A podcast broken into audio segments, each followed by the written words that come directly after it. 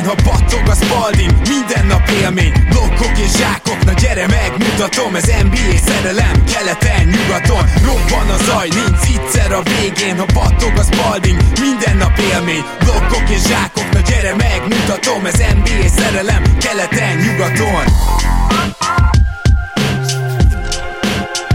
Éjjó! Szép napot kívánok mindenkinek, ez itt a Rep City keleten-nyugaton podcast, én Rédai Gábor vagyok, és mint mindig most is itt van velünk másik házigazdánk, Zukály Zoltán. Szia Zoli! Szia Gábor, sziasztok, örülök, hogy itt lehetek. A mai adás egy szívünknek nagyon kedves adás, előtte gyorsan elmondanám, hogy ugye két kedvezménybe tudtok részesülni, mert hallgatjátok a podcastet, a keleten-nyugaton pizzát keressétek a Pizza Cum Laude nevű pizzériában. 5000 forintos vásárlás felett online pedig a podcast promókod érvényesítésével egy Jordan zoknit kaptok ajándékba névadó szponzorunknál, a Rep City-nél. Ez az, ahogy mi tudunk titeket támogatni, ahogy ti tudtok minket támogatni, az pedig a patreon.com per keleten-nyugaton. Nagyon szépen köszönjük, hogy így is nagyon sokan gondoltátok azt, hogy szeretnétek a munkásságunkat valamilyen formában segíteni. És hát a mai adás az pedig az év utolsó adása ebből a kategóriából, és ez nem más, mint a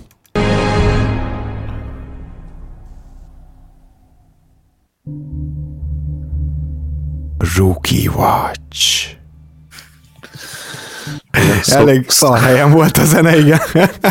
Most még a szokásosnál is sejtelmesebb volt a Gábor, hogyha mondhatok ilyet. Igen, mert ugye nagyon halk résznél volt a zene, pont, pont a vége volt egy ilyen hangosabb résznek, úgyhogy hát ez most egy ilyen sejtelmes rookie lesz. Már csak azért is, mert ugye legutóbb körülbelül egy két és fél hónapja foglalkoztunk a rukikkal, tehát itt volt nyilván az ideje. Az tény, hogy azért itt nagyon sok rukinál vagy sérülés, vagy mert végleg kikerültek a rotációból, szóval egyszerűen nem nagyon fogunk tudni beszélni arról, hogy így hogy zárják a szezont, mert tényleg lássuk be, hogy sokaknak úgy indult az év, hogy kipróbálták őket, mit tudom én, Divincenzo-nál vagy Grayson ellennél, aztán azóta se láttak pályát.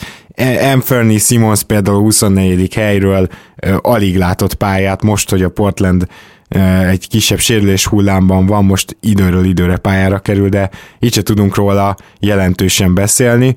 Szóval, szóval van jó pár olyan ruki ebből a ruki klasszból, akit talán az idei éve alapján igazán meg se tudunk ítélni. Viszont azért én azt gondolom, és nem tudom, egyetértesz Zoli, hogy kezdjünk valaki olyannal, aki hatalmasat lépett előre az elmúlt két hónapban, és nyilván kettő ilyen ember van, akire ez mindenképpen jellemző, de az egyik az az, akit rendszeresen hasonlítanak Doncsishoz, a második pedig az, és vele kezdjük, akit Pándi Gergő mindig mondott, hogy egyszer összehasonlított Doncsicsal egy hónap alapján. Szóval azért Colin Sextonnak a februárja meg a márciusa azt gondolom téged is eléggé lenyűgözött. Brutális, nagyon meglepő számomra, hogy ilyen kiegyensúlyozott tud lenni, és hát főleg ugye ez a hármas dobása a triplájára vonatkozik, de egyébként is ami a scoringot illeti, hihetetlen a srác, nem nagyon lehet belekötni jelen pillanatban. Most konkrétan mondanám a márciusi számokat, 22 és fél pontot átlagol, ami ugye nagyon fájdalmas, hogy még mindig csak 2,7 asszisztot, tehát mint irányító még mindig nem igazán ö, működik, de, de aztán szerintem igazából az is történt, hogy a Kevznél rájöttek, hogy azért van rengeteg jó passzoló játékosuk, Love, Nance, Osman, hát most azért mondhatnék még neveket, de, de főleg ez a három, akik ugye nem klasszikus irányító posztosak, ezért igazából a scoringját és az off the ball játékát próbálják kihasználni Sextonnak, de ebben is hatalmasat kellett fejlődnie.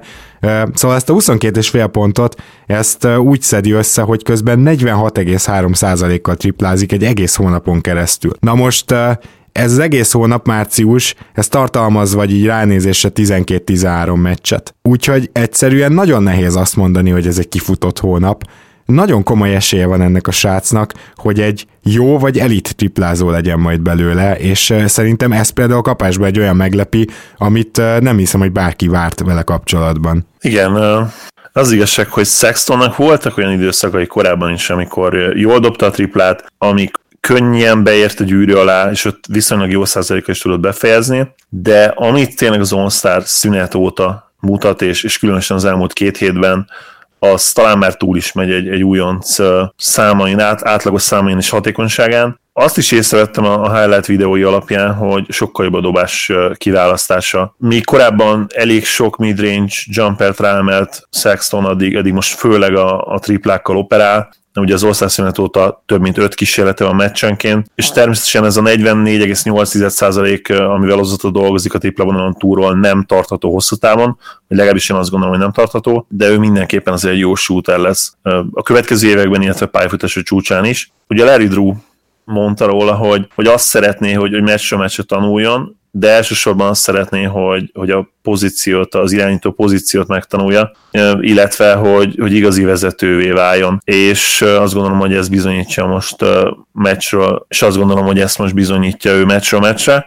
Plusz az is nagyon pozitív, hogy talán a, a leg fizikálisan a legkiemelkedőbb újoncok között van, és, és ez abban is megmutatkozik, hogy nagyon jó karban tudja tartani a testét. Nyilván még korán van ehhez, tehát a, a sérülésekhez, illetve a, a, ugye a longevityhez, ahhoz kell egy kis szerencse is, de, de Sexton nekem olyan típusú játékosnak tűnik, akiből ilyen Iron Man lehet majd később. Ez az egyik, ami tényleg nagyon biztató, és a másik az pedig az, hogy például ez a triplázás, ez nála úgy jött, hogy ha megnézed havonta, mondom, hogy mikor mennyit vállalt átlagban, tehát kezdődött a történet úgy, hogy egy triplát vállalt átlagban októberben, novemberben 1,9, aztán 2,4, majd januárra már 3,5, majd 5,6 és 5,7 a március, és így a március a 46%-os tripla hónap. Tehát, hogyha például ilyen dolgokat beleveszünk, hogy ebben már vannak pull-up triplák, off-the-ball triplák,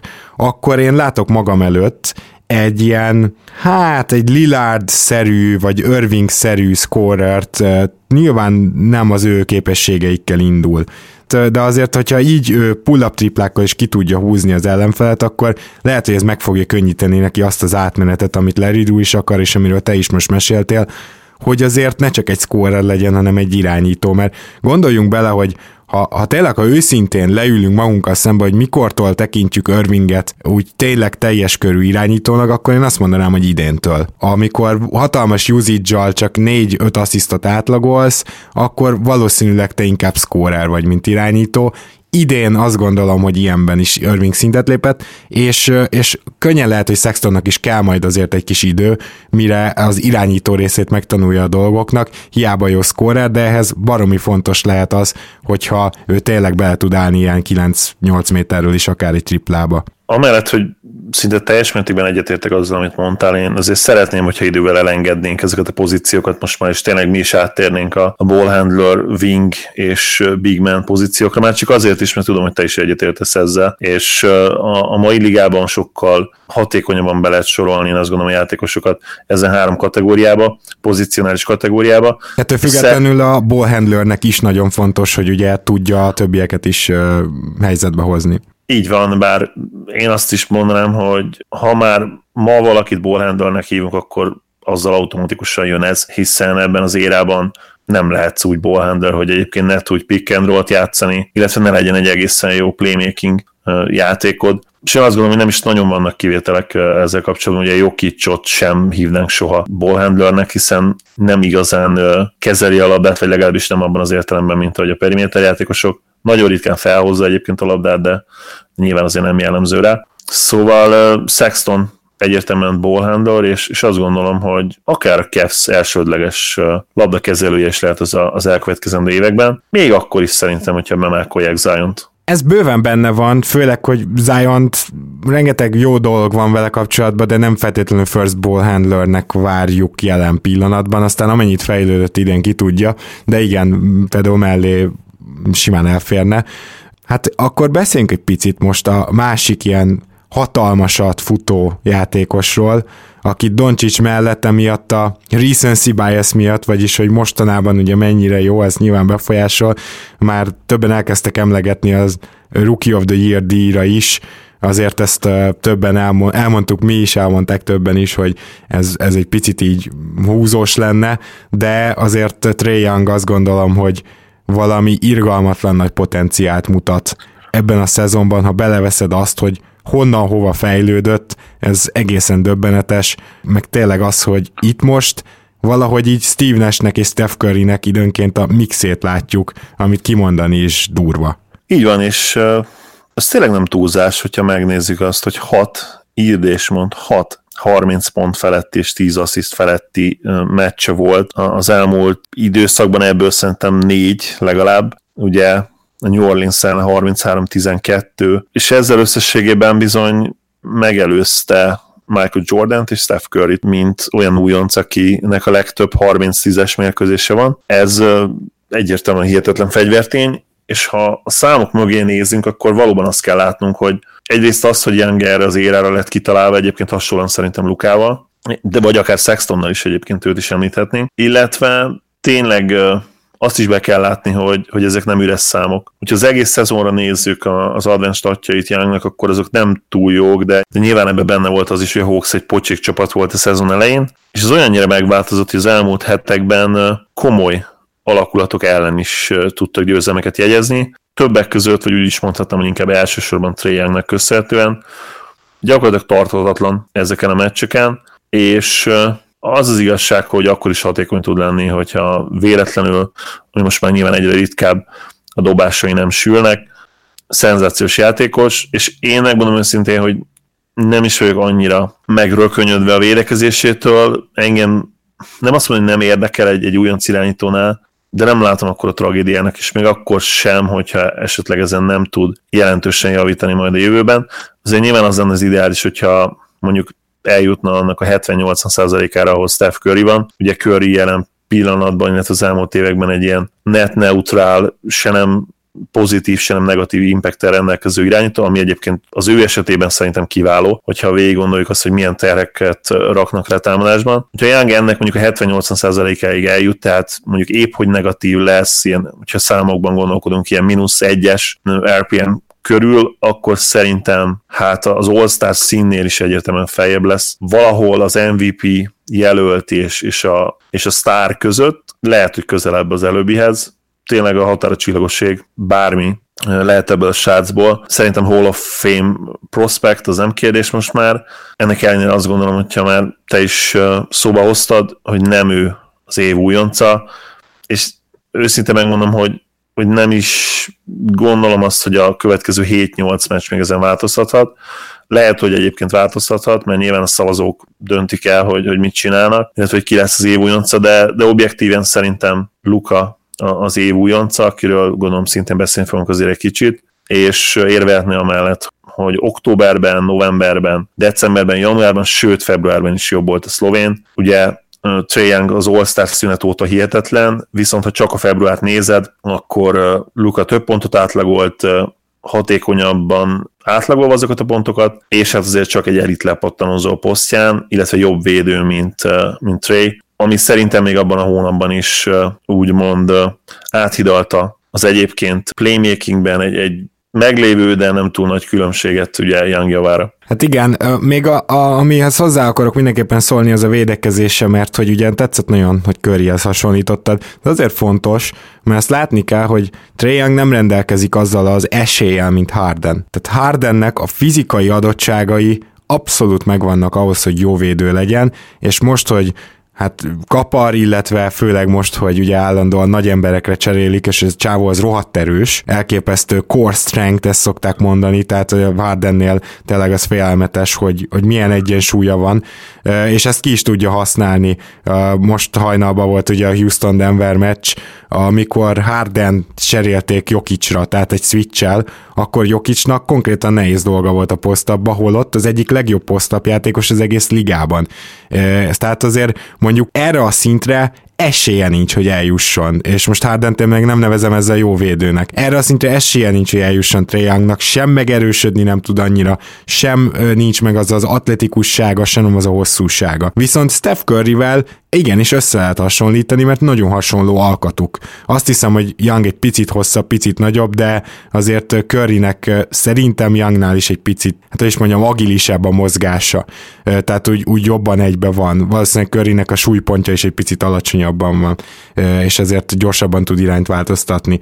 De azért ez egy, ez egy jó összehasonlítás, és én azt gondolom, hogy ezen az úton kell mindenképpen járnia, és ahogy te is mondtad, ez az út, ez baromi hosszú lesz. Tehát itt az, hogy ez a védekezésbeli javulás mikor jön el, Hát nem tudom, de hogy nem jövőre, abba szinte biztos vagyok. Megnéztem közben, Curry nagyobb azért 3 centivel, illetve wingspanje is 3 centivel nagyobb, tehát ezen neki egy kicsi jobb fizikai adottságai vannak, de körülbelül egy kategória, tehát egyikük sem ugrik ki a teremből, illetve hát legalábbis, hogyha ugye újonc Curryt nézzük, hát ő se emelgetett azért 100 plusz kilókat, amint egyébként ma megtesz hozzáteszem, tehát Currynél azt is észre kell venni, hogy ő hihetetlenül sokat fejlődött fizikailag.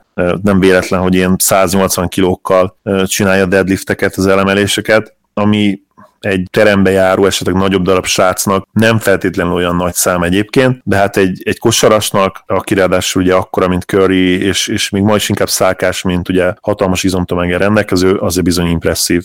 Igen, én pedig ezt jól, jól rosszul tudtam, ezt jól fogalmaztam.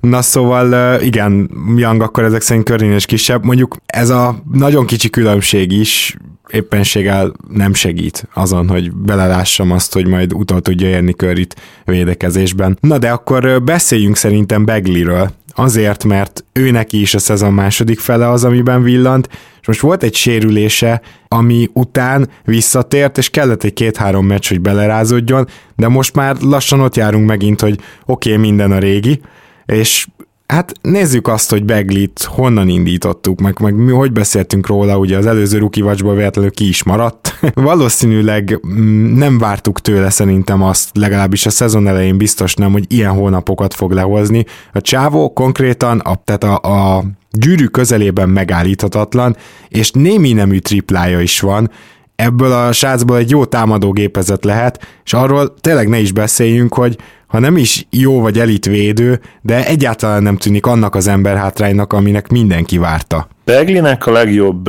ilyen összehasonlítás, ilyen komp most számomra az egy Chris Bosch wing skillekkel. Én, én valahogy ezt látom, mert ugye Amaréhoz hasonlítottam nagyon sokáig, szerintem Amare azért még Beglinél is jóval robbanékonyabb volt, és lehet, hogy Begli viszont Bosnál robbanékonyabb egy kicsit, de, de azért újonc Bosch, meg a másod harmadéves Bosch, szerintem hasonló atléta volt nagyjából, és egyébként a méreteik alapján is elég hasonlóak voltak ez a 6 láb 11 inch, az a kb. 240 font, és ez a nem rossz wingspan, de azért nem ilyen nagyon különleges, jól emlékszem, Bosnak is ilyen, ilyen 7 láb 1, 7 láb 2-es wingspanje volt, ezt most meg fogom nézni. Tudjátok, hogy én nagyon szeretem a karfest távolságot mutató statokat, szerintem fontos az NBA-ben, szóval visszatérve erre, én, én tényleg azt érzem, hogy Bosnak azért lényegesen jobb volt a wingspan, most megnéztem 222 centem, ugye 7-3 körül van. Aha Begli 7-1. Szóval ebből szempontból azért Bosch jobb, viszont Begli ugróerőben szerintem picit előtte jár, de ugye egyébként a játékok hasonlít, tehát Bosra is jellemző volt az, hogy, hogy mindenhonnan tudott nagyjából pontot dobni a, az első szezonjában, és én azt gondolom, hogy ha Chris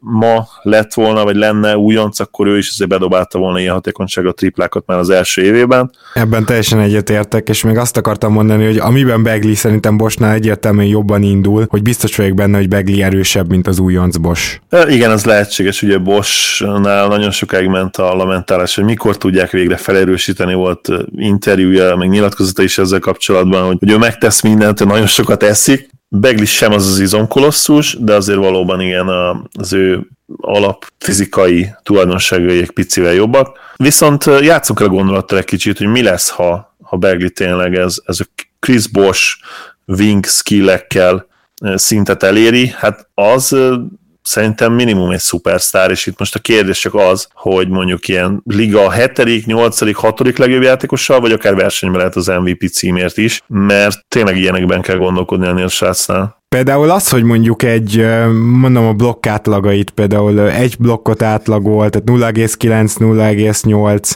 0,7, és ebben is folyamatosan fejlődik, azt nézhetjük ezek a blokk átlagok, vagy ez az egyes, vagy egyet néha megközelítő stíl átlag. Ezek, ezek például ugyanúgy biztatóak szerintem egy újoncnál, de az, az azért látszik, hogy ő besegítő védőként még van hova fejlődjön, és amikor Trae Youngnak a védekezéséről beszéltünk, az azért volt érdekes, mert Trae Young az egész liga leggyengébb védője, tehát nyilván irányítónál nem számít annyira.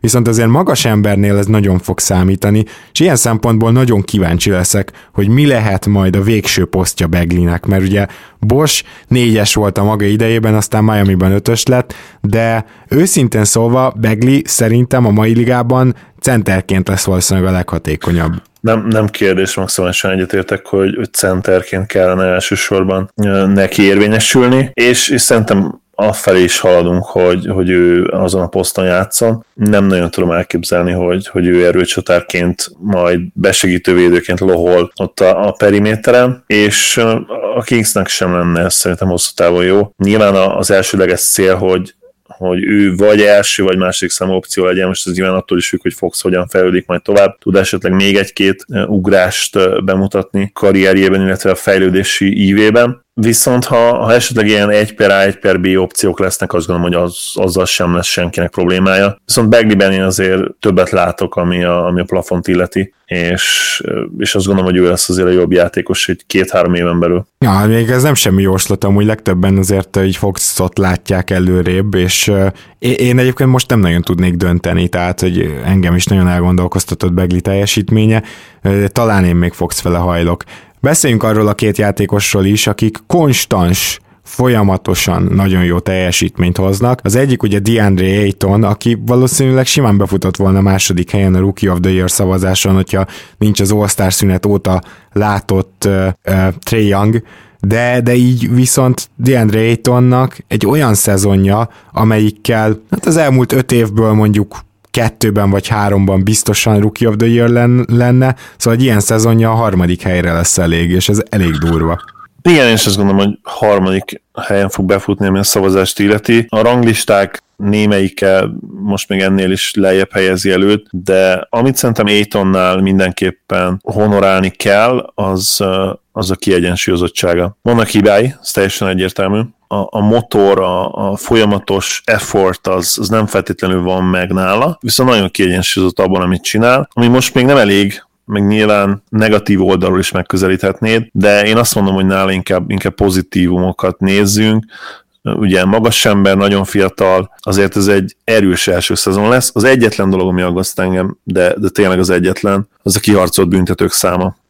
Lehet, hogy ezt említettem már a múltkor az adásban, megnéztem így, így gyorsan ütéssel szerintem 10-12 legjobb centert, olyan centert, aki ugye támadásban is faktor volt, tehát mondjuk Ben Wallace kihagytam értelemszerűen. Szóval megnéztem őket, hogy hány faltot harcoltak ki az újon szezonjukban, és a legalacsonyabb számom, ami azt hiszem talán Tim Duncan volt, de most nem esküdnék meg erre, erre az 5,8 volt. Ugye Aiton most ilyen 2,8 körül átlagol, ha, ha nem csal az emlékezetem, hogy ezt is akkor néztem meg körülbelül egy hete. Nagyjából azért... az jó lehet, én lehettem most a havi lebontás van, de 2,6, 2,6, 3, és tehát akkor lehet. Ez, ez nagyon aggasztó, mert uh, ugye nem csak, hogy a legalacsonyabb, aki vagy Tim Duncan volt, vagy nem, ez most teljesen lényegtelen ebből a szempontból, tehát hogy ő 5,8-at átlagolt, hanem az átlag az ilyen 7 felett volt, szerintem 8 körül, és, és többen voltak 9 felett is, vagy akár 10 környékén is, ugye sekk értelemszerűen, és nem nagyon volt kivétel. Talán az lehet még itt Aitonnak egy, egy mencsvár, hogy azért a legtöbben idősebbek voltak, tehát ha, ha végignézzük, azért ugye Duncan jó pár, szerintem három évvel idősebb volt, amikor újoncként a ligába jött. David Robinson lehet, hogy négy évvel idősebb volt. Azt hiszem, hogy Shaq Sek is 21 volt, tehát ő is legalább másfél éve idősebb volt Étone. Szóval elképzelhető, hogy itt simán arról van szó, hogy még fizikailag nem annyira erős, és kell neki ez az 1 plusz NBA off-season, hogy, hogy ő is elérje azt a szintet. Viszont talán ennél is valószínűbb, hogy hogy bár nem lesz rossz ebből a szempontból a pályafutás csúcsán, azért a legjobbak közelében nem fog érni, és, és ahhoz viszont, hogy mondjuk legyünk optimisták, és azt mondjuk, hogy 5-6 büntetőt átlagom, átlagom a meccsenként pályafutása csúcsán, hogy elit scorer legyen, és hogy ez megfelelő agresszivitással is párosuljon egyéb támadó játékelemekben, szerintem ahhoz neki egy nagyon jó triplázóvá kell majd válnia, és időnként stretch five-ként játszani, és azokat a low szituációkat pedig, amikor, amikor oda kerül megbecsülni, és, és könyörtelenül, könyörtelenül pontra váltani, illetve nyilván védekezés is, tehát neki nagyon jó védőnek is kell lennie majd emellett, és akkor lehet belőle esetleg ilyen MVP jelölt, úgyhogy van, van dolog DeAndre Aytonnál. Igen. Ettől függetlenül egy elképesztő prospekt. Azért, ha most választanunk kéne, ugye a mai ligában azt hiszem, hogy te neveddől is beszéltek, hát Lukát és Youngot sokkal magabiztosabban vinnénk el, mint őt. Igen, és itt szeretnék kitérni arra, hogy miért is érdemes néha tényleg Dangdont hallgatni, mert hogy, és ezt nem is értem, hogy miért meg hogy, de Nate Duncan két évenként olyan szinten találja telibe a draft listát, mert mint most arra gondolok konkrétan, hogy ő például Jalen Brown-t is bejósolta, amikor a Celtics kiválasztotta, megmondta azt hiszem, hogy második vagy harmadik helyen őt vinné. És Jalen Brown akkor el is ment a harmadik helyen, és ha visszagondoltak arra a draftra, akkor nem is kellett volna annál sokkal hátrébb húzni, és valóban megelőzött jogosan jó pár játékos. De nem csak ez történt, hanem például most neki úgy nézett ki a listája, hogy Doncic, Trey Young, tehát ebbe a sorrendbe húzta volna, amikor a legtöbb szakértő talán Doncsicsot oda merte rakni az első helyre, Trey Youngot azért harmadiknál ö, följebb nem láttuk, és, és eddig ez nagyon bejön ez a sorrend. Igaz, hogy JJJ volt nála a harmadik, akiről most nem tudunk beszélni, mert szerencsétlen sérült, és nem tudja nekünk bebizonyítani, hogy az a szezon közepi slump abból kijött volna, és ezt nagyon sajnáljuk. Na de vissza Aitonra, az mindenképpen érdekes nála, hogy milyen utat járhat be, vagy hogyan járhatja be ezt az utat, amit Zoli, te most felvázoltál, mert én igazából úgy érzem, hogy vele kapcsolatban is voltak ilyen, hát voltak comparisonok, ugye Carl Anthony towns is mondták, pedig egyértelmű, hogy annyira azért nem mozgékony, illetve ugye David robinson Jó kérdés, hogy lesz-e vala olyan jó pattanózó például, mint Robinson, de aki nekem most legjobban tetszik ilyen új kampként, az egy modernizált LeMarcus Aldridge. Ugye jelen pillanatban két posztap pápája van a ligának, Aldridge és Embiid. Hogyha a klasszikus posztapokat nézünk, akkor, akkor az inkább Embiid, ugye Aldridge posztapjai azok sokszor hátrébb vannak a gyűrűtől el, és ezeket, ezt mind a kettőt egészen jól tudja Aiton, és egészen hatékonyan, és én azt gondolom, hogyha emellé ki tud egy triplát fejleszteni legalább úgy, mint Aldridge, és hát az még tényleg az alsó határ, és mondjuk legalább annyira megtanul védekezni, mint Aldridge, és tényleg azért őnála is egyértelmű a fejlődés az évek során, akkor az egy ilyen út lehet, amit Aiton bejárhat, és ami hasonlíthat is. Aldridge sem egy rossz összehasonlítás, én azt gondolom. Én azért reménykedem abban, hogy Aldridge-nál jobb játékos lesz. Természetesen nem lenne azzal sem semmi baj, hogyha szimplán, és itt tényleg a szimplán tegyük idézőjelbe, többszörös all válna, de egy per egytől azért picit többet vársz, én azt gondolom, és egyébként lehet, hogy Oldrich-tól is többet vártak annál, mint amilyen karriert befutott végül. Ő, ha jól emlékszem, egy per kettőként kelt el. Igen. Hát ahhoz képest azért MVP cím közelébe soha nem került, illetve azt is most már én azt gondolom kijelenthetjük, hogy, hogy egy bajnoki címet nyerő csapat legjobb játékosa soha nem lesz, illetve ettől a szintől messze is volt, illetve még most is messze van, annak ellenére, hogy egyébként gyönyörű másodvilágzását éli Spursben. Atya ég amúgy, ha már most csak tényleg egy mondattal kitérhetek Aldridge-ra, hogy ő milyen hónapot fut most. Tehát arra is majd csekkoljatok rá, vagy hát valószínűleg a playoff bearangozóinkban erről egy kicsit részletesebben is beszélünk, mert emberünk nagyon, nagyon megtalálta a dobását, mert mi nála azért sosem volt ez messze, de, de ugye voltak rosszabb idényei, hát most gyakorlatilag, ha Aldridge mondjuk úgy, hogy nem is üresen, félüresen dobhat középtávolról, az szerintem egy ilyen 80%-os dobás mostanában, vagy 90 tehát egészen elképesztő.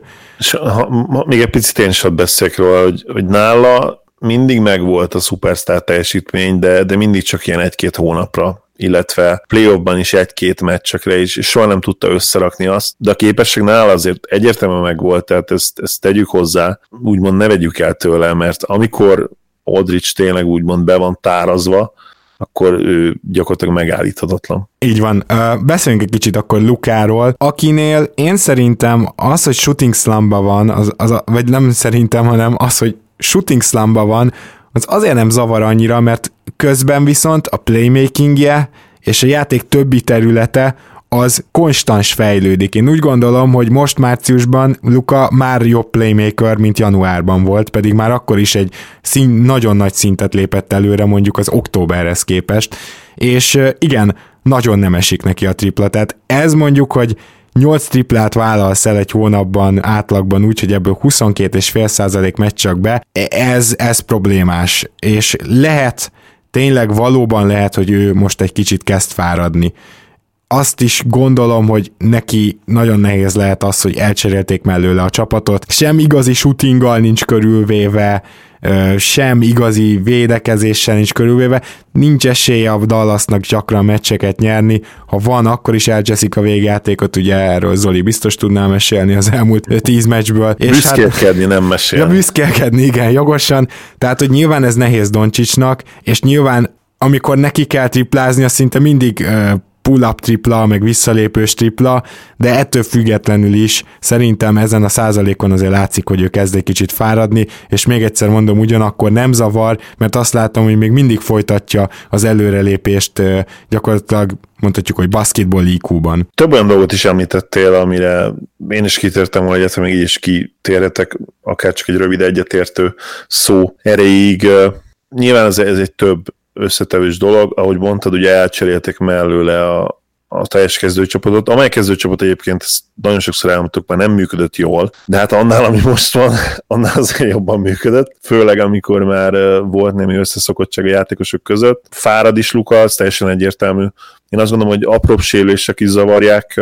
Volt, volt ilyen, ugye volt ez a térd ijegység, a térdel kapcsolatos ijegység pár hete, akkor azt mondta, hogy hallott valami pattanást is, szerencsére abból semmi súlyos nem lett. Most éjjel is egyébként összeütközött, a, ugye két térd összekoccan, azután az zavarta. Ez nagyon tud fájni, nekem volt régen még egy foci meccsem, én ott éltem át ezt, hogy összeütköztem valakinek a térdével, és, és nem hazudok, olyan érzésem volt egy 3-4 másodpercig, mintha valaki egy hatalmas nagy kalapáccsal lendületből nekifutva rommázúzta volna a térdemen, de tényleg, tehát van ott, van ott valami olyan ideg, nem tudnám megmondani pontosan, hogy hol, amit ha olyan szögben eltalálsz, akkor brutálisan tud fájni, úgyhogy egyébként semmi bajod nem lesz, tehát körülbelül érzed ezt egy, nem tudom, pár másodpercig, fél percig maximum, aztán elmúlik, de, de addig kínfájdalmaid vannak, és, és nem ez, is nem Tudod, mi ez hasonló? Hogy azt szerintem azt mindenki megtapasztalta már, amikor beveritek a könyökötöket, azt tud még ilyet, csak még nem igen, ekkora fájdalmat. Csak, igen, csak még intenzívenben. Úgyhogy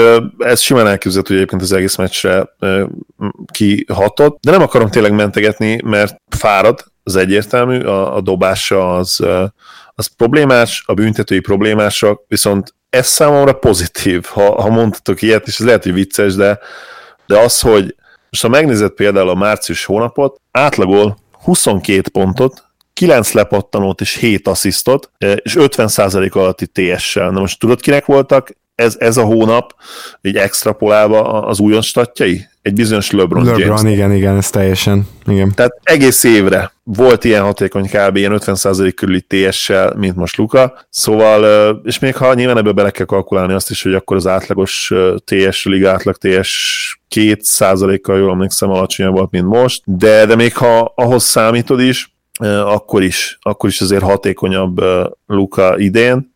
Egyértelműen most a slump alatt ugye nem biztos, de, de tényleg ez belefér. Tehát amit mondtál, én pont ezért sem venném el Lukától az év díjat, nem csak azért, mert nyilván nagy fanya vagyok, és bár azt mondom, hogy nem érdekel, de azért természetesen érdekel és hazudok. Tegyük hozzá, hogy Trae is mind a ketten valamennyire fanyai vagyunk. Így van, én, én nagyon kedvelem Youngot, tehát ellentétben sok Hawks fannal, vagy lehet, hogy vannak Mavericks fanok is, akik, akik annak szurkolnak, hogy, hogy tréne teljesítsen, teljesítsen jól. Én, én abszolút oda vagyok a játékáért.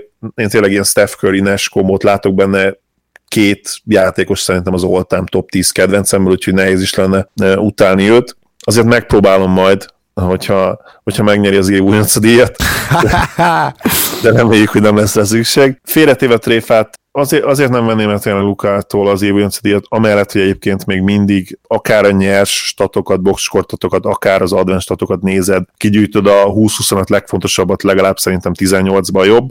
De a másik indok az az, hogy, hogy megtalálja módját annak, hogy, hogy hozza a számait, ez gázul hangzik, de egy újoncnál, főleg olyan újoncnál, aki ugye az új, év újonc a díjra megy rá, ez, ez is azért számít, ne legyünk naívak, és nagyon sokat hozzá tud azért tenni. Lepattanózásban és, és passzjátékban, playmakingben, akkor is, amikor nem megy neki a dobás, ami most nagyon nem megy, egyértelmű, hogy, hogy pihennie is kell. Az előző szezonban azt hiszem, hogy 80 plusz mérkőzést játszott, és, és utána pár napot pihenhetett, emlékeztek ugye az egész szezon lezárta után, elengedték egy pár hétre, de, de nem tudta ugye normálisan kipelni magát szerintem, úgyhogy biztos, hogy ez is belejátszik, és, és az az előtti off-seasonben pedig ne felejtsétek el, a szlovénokkal elbét nyertek, úgyhogy most lesz tulajdonképpen évek óta az első olyan off-seasonje, ahol, ahol ténylegesen pihenhet, és mellette dolgozhat a, a fizikumán, illetve a játékán, és úgyhogy nagyon-nagyon várom már most októbert, úgyhogy nagyon-nagyon várom már most az októbert, amikor a képi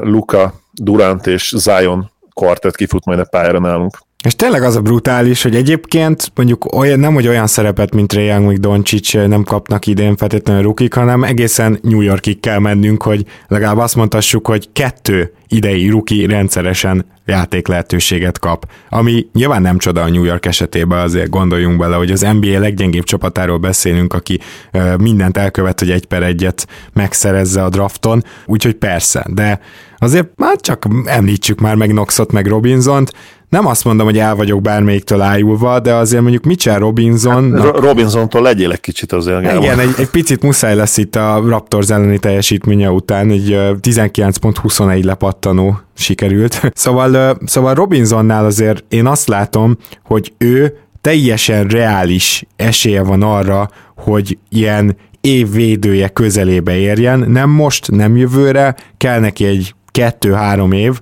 de az nagyon-nagyon közel lesz, mert egyszerre mozgékony, egyszerre hatalmas, nagy, ö, nagyot ugrik, hosszú akarja, jó az ütemérzéke, jól blokkol, elit protector, és ő benne megvan az a potenciális, hogy ne kelljen, hogy ne, ne kergethess le a pályáról, mert egy Whiteside-ról is el lehet majdnem ugyanezeket mondani.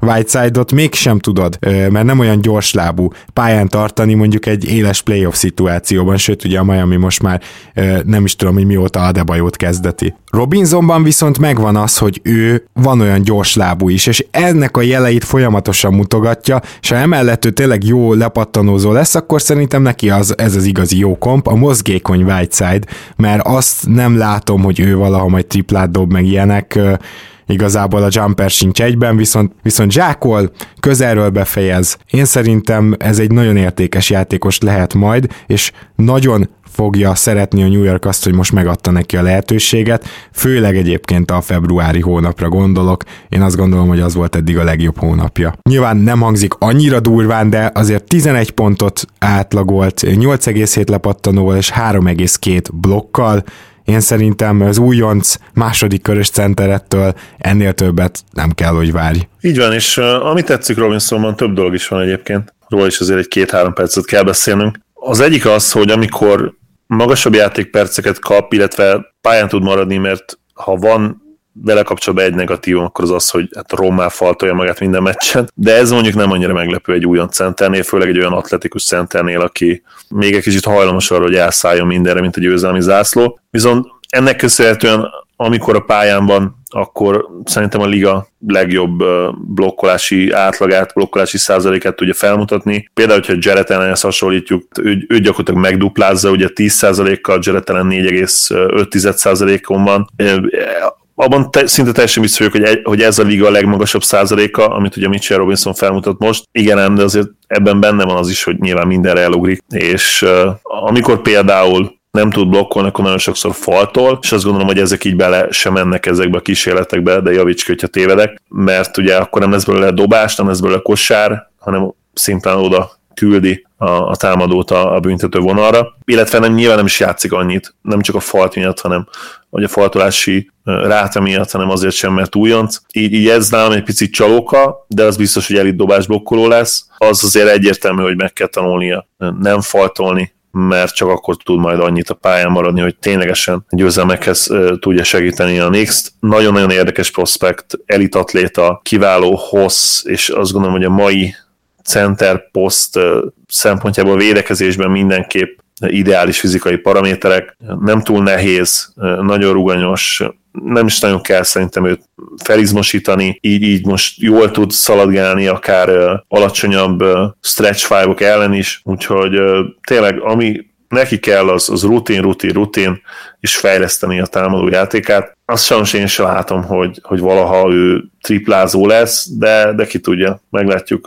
Az 58%-os büntetőzés az nyilván nem annyira pozitív, de, de talán olyan, amire, amire lehet építkezni, ha már ilyen 60%-kal legalább dobná, vagy 65%-kal jövőre, akkor az azért jelzési értékű lenne, és nagyon-nagyon ritkán egy jumpert is eleresz középtávolról, de hát nyilván még nem olyan végeredménnyel, mint amire talán később lehetne számítani tőle. Igen, meg már alig várom, hogy végre legyen egy olyan big man, egy olyan ígéretes big man, akinél nem hagyják úgy évekig a büntetőzését. Mert szerintem Dramondéknak nem tett kifejezetten jót, hogy ezzel nem nagyon foglalkozott senki már, hogy ah, úgy sincs semmi baj vele, aztán ugye jöttek a hack taktikák, tehát hogy jó, jó lenne, hogyha a New York stábja ilyen szempontból időben észre, észbe kapna, mert biztos vagyok benne, hogy ezt az 58-at egy 65-70-ig fel lehet tornászni gyakorlással, vannak kivételes esetek, de Mitchell Robinsonnak az egyébként mozgáskultúrája, a, a keze finomsága alapján szerintem nem kell, hogy kivételnek tekintsük. Kevin Knox a másik, aki New Yorkban szerepelget, és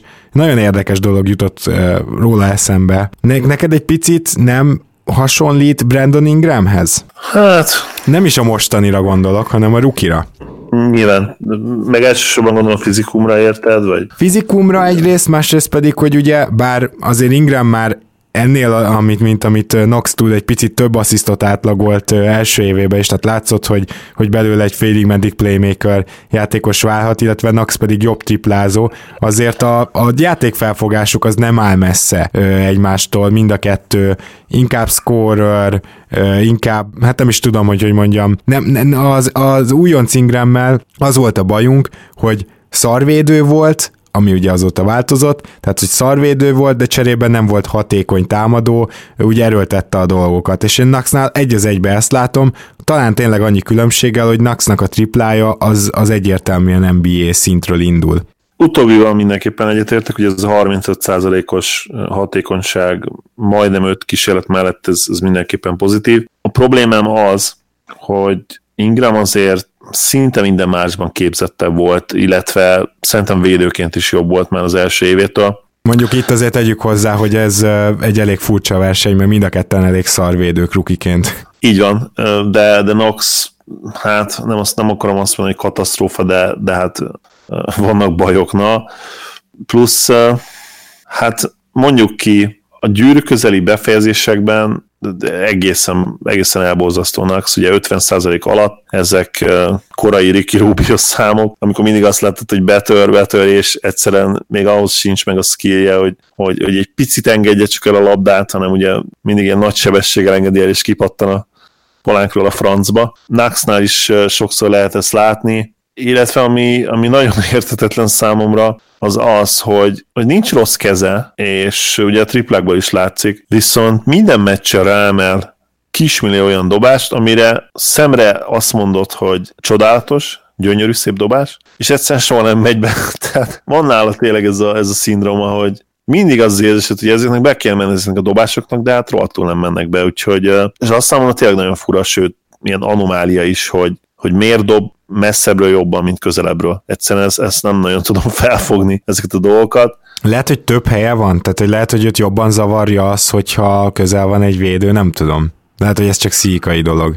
Mondjuk lehet, igen, ez, ez, ez nyilván benne lehet, de, de azért emberről is elég sok triplát dob rá, és, és az, azok is egész jól néznek ki. Mondjuk ebben igazad van, sőt, be is mennek igazából. Ami nyilván probléma, hogy, hogy a floater game az nulla, és ez a, van ez a gyűrű közeli touch, ahogy mondják, és ami például Youngnak gyönyörűen megvan, ami Lukának gyönyörűen megvan. És ha már itt tartunk a Comparisonömnél, Ingramnél is azért megvan. Így van, nála is azért megvan. Ez lehet, hogy Noxnál nincs meg, de nem kell őt, ez, ez egy angol szarpója lett volna, ugye, amikor valaki no, no knock on him, Szóval... Igen, hát a New Yorknak a kommentátora is állandóan knocks it down, ugye, hogy ez az, igen, amikor igen. bedobja a triplát. Szóval, szóval ne felejtsük el, hogy, hogy ő ha jól tudom, még mindig 19, nem, nem töltötte talán még be 20 de lehet, hogy már betöltötte mindegy igazából. Szóval nagyon fiatal, a liga egyik legfiatalabb játékosa, és nem töltötte egyébként még be.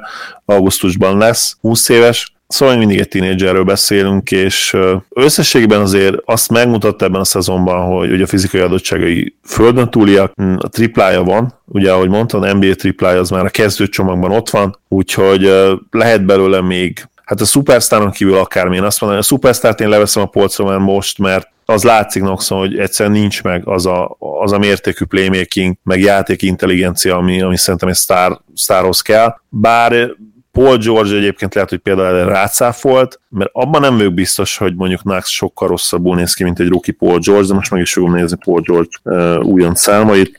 Uh, szóval vannak azért kivételek, ugye Paul George tényleg egy ilyen teljesen projekt volt, amikor az NBA-be érkezett.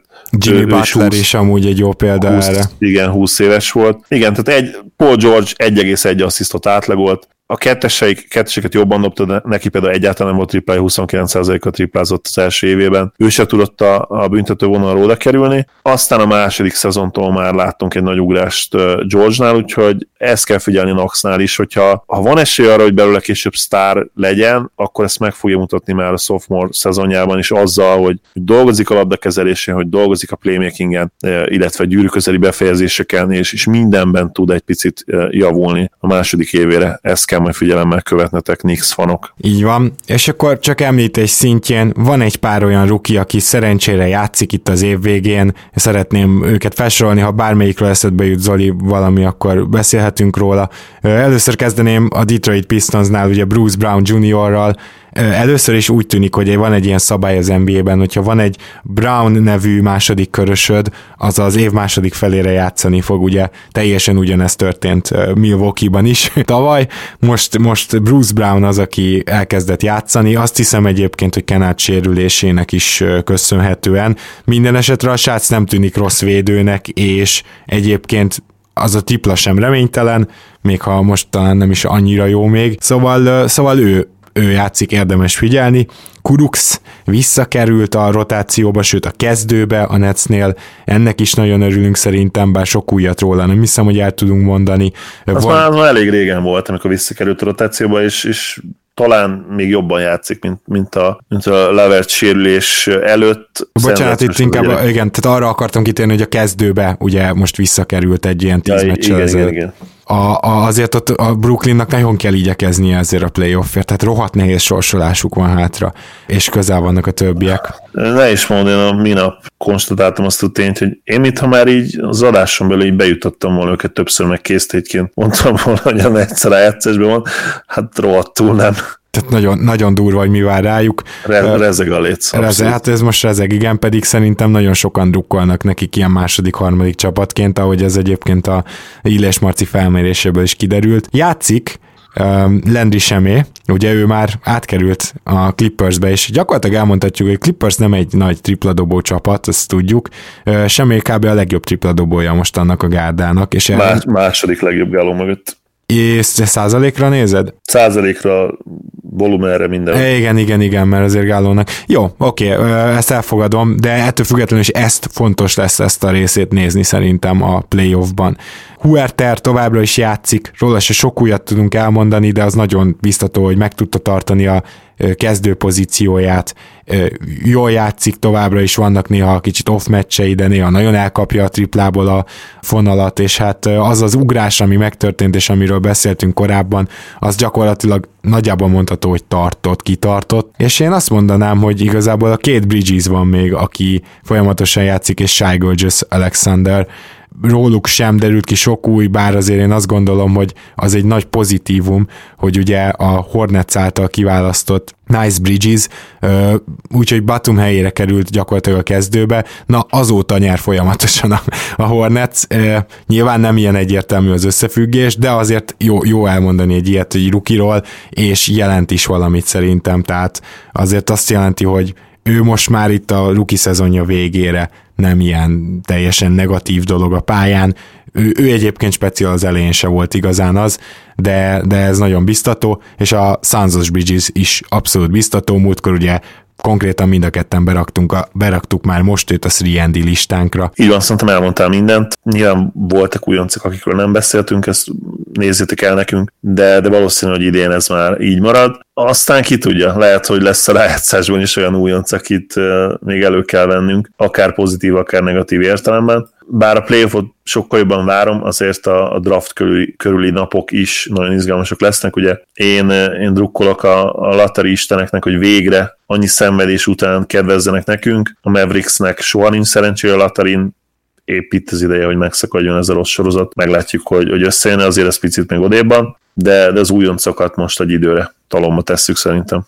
Abszolút, viszont azt kijelenthetjük erről az újonc, hát hogy is mondjam csak, erről a klasszról, erről az oszta, újonc osztályról kijelenthetjük szerintem, hogy bár a mélységéről egyelőre nem biztos, hogy van fogalmunk, mert rengetegen nem játszanak, de az eleje, az orra annak a hajónak az bizony nehéz, és tényleg igazolta az elvárásokat. Ehhez képest a következő draft az nem tűnik ennyire jónak. Nem. Sőt, hát nem, hogy igazolt az elvárásokat, szerintem megsemmisítette az elvárásokat így összességében. Főleg, amíg most azt is beleveszik, hogy Sexton hogyan játszik, hogy Lukának milyen szezonja van összességében, még a slump ellenére is, hogy, hogy Young hogyan tört ki az ő szlampjából, és hát JJJ is, amíg egészséges volt, azért, azért hihetetlen volt, illetve Aiton meg maga a kiegyensúlyozottság, még akkor is, hogyha nincsenek olyan nagy hullámhegyei, de legalább hullámvölgyei sem. Én azt mondanám, hogy, hogy ez minden idők talán legjobb összkollektív újonc ötös teljesítménye, hogyha top 5-öt nézzük. Voltak már dominánsabb rukik, mint Luka vagy, vagy Trae ez nem kérdés, de, de ha összeadjuk a teljesítményt, akkor én könnyen el tudom képzelni, hogy ez minden idők legjobb top 5-ös újonc garnitúrája. Hát én azt gondolom, hogy ez fantasztikus végszó volt a mai adásra. Ez volt tehát a 2018-19-es NBA szezon utolsó rookie vacsa, és természetesen, ahogy idén is szenteltünk egy adást a másodéveseknek, jövőre is legalább egyszer majd visszatérünk rájuk, rájuk nézünk, hogy nem hagyjuk el őket, és hát nagyon szépen köszönjük, hogy ebben az évben is velünk tartotok, és Zoli, nagyon szépen köszönöm, hogy ma is itt voltál. Örülök, hogy itt lettem. Szia Gábor, sziasztok! Kedves hallgatók, jövő héten jövünk, jelentkezünk, sziasztok!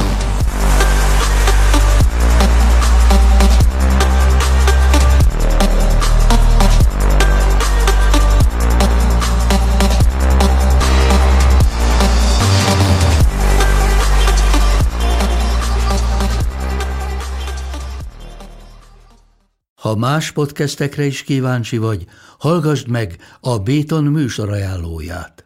El tudod képzelni, hogy a podcastet, amit éppen most hallgattál, fél év múlva már a mesterséges intelligencia generálja? Mi sem. De ha érdekel, eljötte már a gépek lázadása. Hallgass bele az Embertelen podcastbe. Orsós Lajos vagyok, a műsor házigazdája. Egyelőre még élőben. Egyelőre. Fedezzük fel együtt, hogyan ismerkedik, randizik, mesél és vitatkozik Betty és Péter, két teljesen mesterséges intelligencia. Lajos, a podcast címét mond még egyszer, Léci. Oké. Okay. Embertelen podcast. Ez a műsor a Béton közösség tagja.